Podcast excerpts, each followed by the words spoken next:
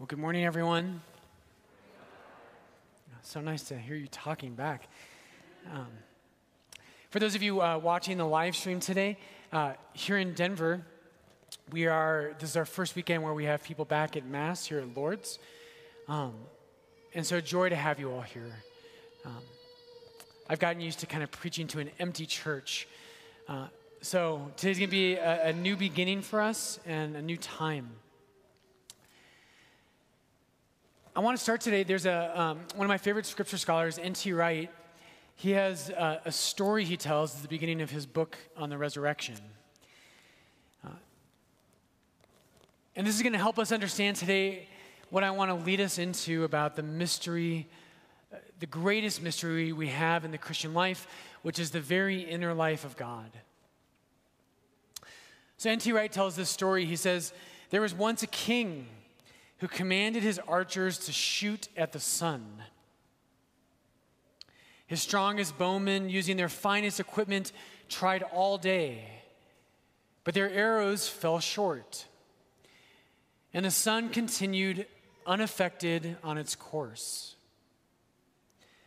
All night the archers polished and refeathered their arrows, and the next day they tried again with renewed zeal. But still, their efforts were in vain. The king became angry and uttered dark threats. On the third day, the youngest archer with the smallest bow came at noon to where the king sat before a pond in his garden. There was the sun, a golden ball reflected in the still water. With a single shot, the lad pierced it at its heart. The sun splintered into a thousand glittering fragments. I love that story. I was asking our seminarian, Trevor, Trevor's very well read, and I was asking him where that came from, and he, he said, You know, I don't know, N.T. Wright maybe made that up. What Wright's getting at there is something that's so important for us, that I want to talk to you all about today I want to talk to you about how you and I desire to know things. Aristotle said human beings by nature desire to know. And one of the things that we like is we like it when things are easily understandable, when we can kind of put things in a box and we can explain them easily.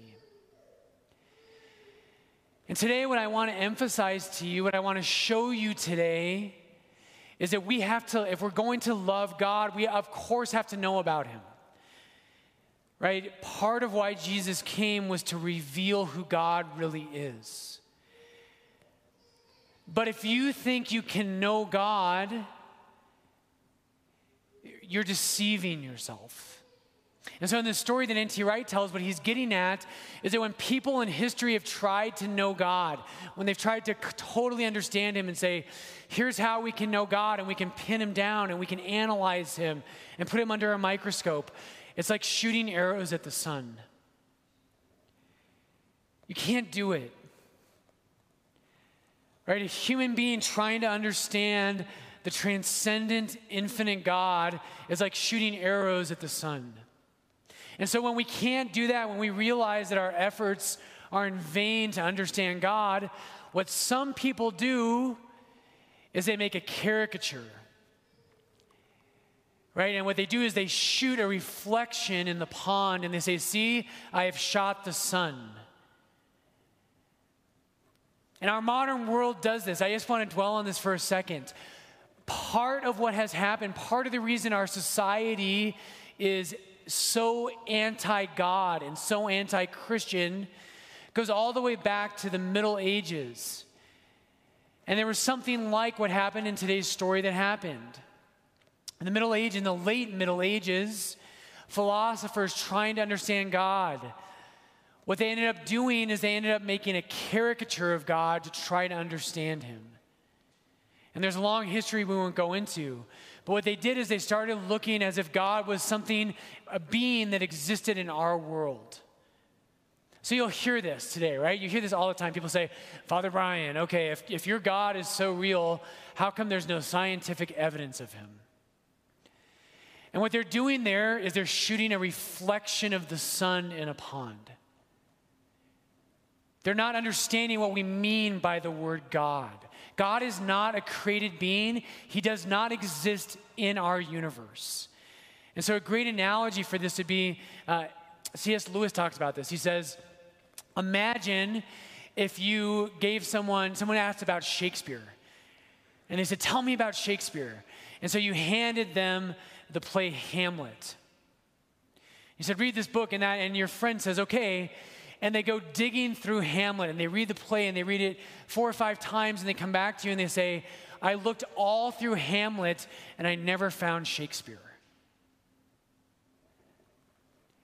Right? There, if you look for Shakespeare as a character in Hamlet, you have made a category mistake. Right? Shakespeare is not a character in Hamlet, he is the author of that play. And Christians and Jews and all serious thinkers about God have never thought that God was a character in this universe. Rather, He is the sustainer, the transcendent base that holds all things in existence. And so, today, brothers and sisters, what I want to do today is I want to invite you into a mystery. As human beings, what we want to do is we want things that are smaller than us. We want things that we can stand over and above, and we want to control them. And knowledge comes with a certain power. We want to say, Yep, I know God. I can define him perfectly. I can explain him. I can recreate his existence in a test tube. If you ever are tempted to do that, brothers and sisters, you're going to commit the sin of idolatry. You're going to create a false God. One more story, Augustine. I don't, I don't know if this is a real story, if this is just a legend. I don't know. I think it's real, though. I don't even know where it comes from. Someone can tell me after Mass. But Augustine wrote, in the, the fifth century, Augustine wrote a long treatise on the Trinity. And there's a story that Augustine was writing about the Blessed Trinity, which is this mystery, right, that is beyond us. It's beyond us. We can know things about God, but it's, God invites us into something that is way beyond our knowledge or our ability to control. And so the story goes that Augustine is writing his treatise on the Trinity. Say that 10 times fast. Treatise on the Trinity. Anyway, he's, he's walking one day on the beach and he's thinking about the Blessed Trinity. And he, as he watches, there's a little boy on the beach. And he, he gets captivated and he just watches this little boy. And this little boy, what he does is he's dug a hole in the sand on the beach and he has a bucket of some kind. And he's running into the ocean and he keeps filling up his bucket and pouring it in the hole he's made in the sand. And St. Augustine is intrigued. And so he turns to the little boy and he asks him, and he says, What are you doing? He says, I, I don't understand. I see you keep pouring this water into this hole on the beach. And the little boy looks at me and says, Well, I'm putting the ocean into this hole. And Augustine, of course, laughs you silly boy. you know, he laughs he says, You will never, you will never get the ocean into that hole. That's absurd. And as the story goes, the, the little boy is actually an angel. And he looks back at Augustine and he says, Neither will you ever understand the Trinity. I love that story. Today, brothers and sisters, God invites us not to control something, not to stand above something, but you and I are invited to participate in a mystery that is eternal. An eternal mystery of perfect love. Human beings, we, we tend to do this. We tend to make false images of God. Calvin, who I don't quote often, there's one quote I like from John Calvin. John Calvin was one of the founders of the Protestant Reformation. Um, you may have heard of Calvinism. John Calvin has a quote where he says, The human heart is an idol making factory. The human heart is an idol making factory. And today, in our first reading, in Exodus 34, we have this a powerful moment where God walks in front of Moses. And it's a metaphor, right? God, this, God doesn't have a body, right? This is before the incarnation of Christ. God walks in front of Moses. But this happens right after the sin of the golden calf. And what happened there, so we're in Exodus 34 today, the golden calf is Exodus 32.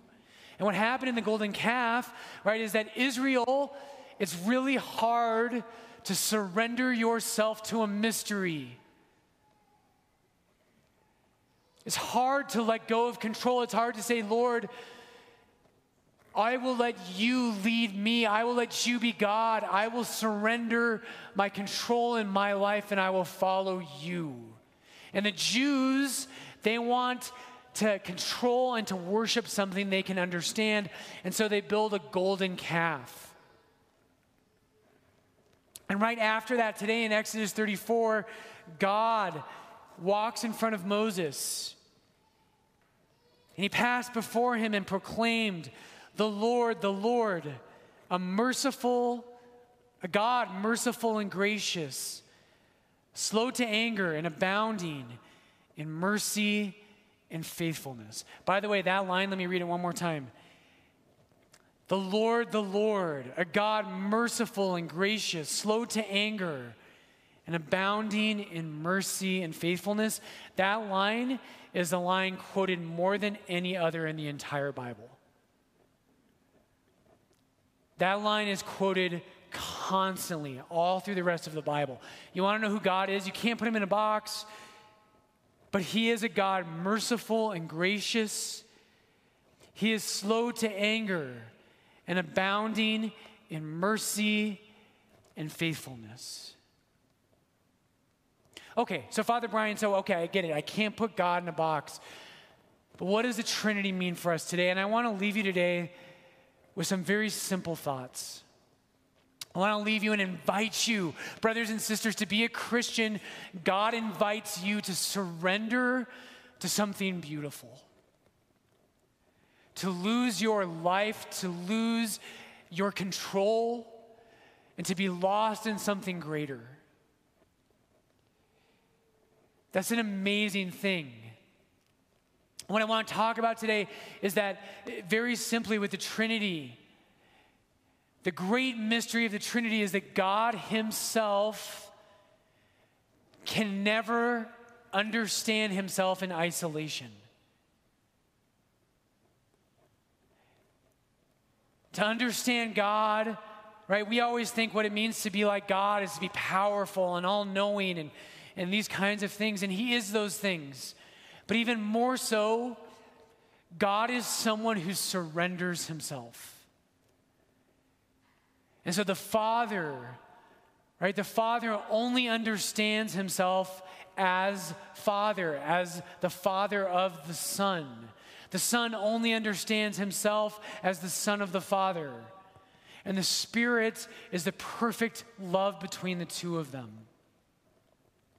In the Trinity, this is just so powerful. What I always want to do in my life, and I know you do this too.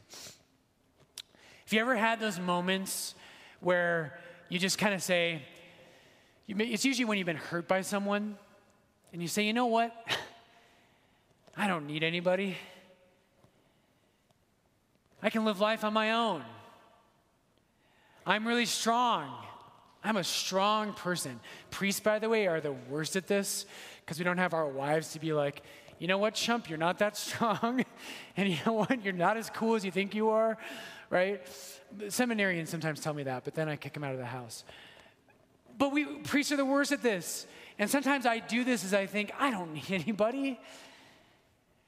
I'm good on my own. I can live life just by myself. That is not who God is. God lives only from others. And so I want, I want to leave you today with, of course, a quote from Origen. It wouldn't be a Mass of Lourdes without one of those. And I've read this to you before, but I want you to really pray with this. This is, this is maybe my favorite quote from Origen. So Origen says this He says, Blessed is he who is ever born of God. Blessed is he who is ever born of God. For the righteous man is not born of God just once, but constantly in every good work, God gives birth to him. Now, hang with me. This is a little bit of a long quote, but hang with me. Right? Origen says your birth, your becoming, doesn't just happen once, it happens constantly. This can be explained by reference to the Savior. The Savior was not begotten by the Father at some specific moment. No, the Father is forever begetting him. Now, think about this. What Origen's talking about here is what we say in the Creed God from God, light from light, true God, begotten, not made, consubstantial with the Father. If you think about light, if you think of the source of light, the Father, God the Father is the source of all things. And the light that flows from him, the light that emanates, the radiance, the splendor, the beauty that flows from that pure light is not something that just is fixed. It can only exist as an ever continual radiance from its source. I think this is one of the most beautiful things in Christianity is that what Origen is telling us is that that's supposed to be you. Is that I want to be stable, Jesus. I want to have my own solidity. I want to define myself, and I don't want to depend on God. But in a certain sense, brothers and sisters, God is weak. The Son is weak. The Son has no existence apart from the Father or the Spirit. He only lives from the Father. So Origen continues, he says, The same is true of the righteous. The Savior is the radiance of the Father's glory, but radiance is not emitted at a certain moment. It radiates as long as the light shines. Thus, the radiance of God's glory is begotten eternally. Perpetual light, the perpetual light of God flows eternally. And I love this. The same is true of you, inasmuch as much as you possess the spirit of sonship. Brothers and sisters, the one thing I want to say to you today, this morning, and I remember a bishop who I used to know who passed a number of years ago, he used to say that when you become a Christian, God makes you weak. He does not make you strong, He makes you weak. He teaches you to be dependent on Him. And there's nothing better there is nothing better. I remember this bishop said to me, Bishop Morlino, he said, he talked about how he's become a weak man over the years, and he said, he said, Brian, I can't even make it through a day without a holy hour. He's like, other people are stronger than me. They can make it through the day. I can't. I can't do it. Today, brothers and sisters, in Jesus, on the most mysterious day of all, Today, the, the mystery of the Holy Trinity, the light that gives birth to all things. Lord, make us weak today. Lord, so much of my life I live in reference to myself. And I pretend that I am solid and that I can exist on my own. Jesus, help me to stop shooting arrows at the sun. Lord, make me weak today that I might live not out of my own power, but that I might lose myself to live from you and from the Father and from the Spirit. Lord, bless your people today. Bless all those here. Jesus, make us as Christians, men and women who surrender, men and women who truly become weak because we love you.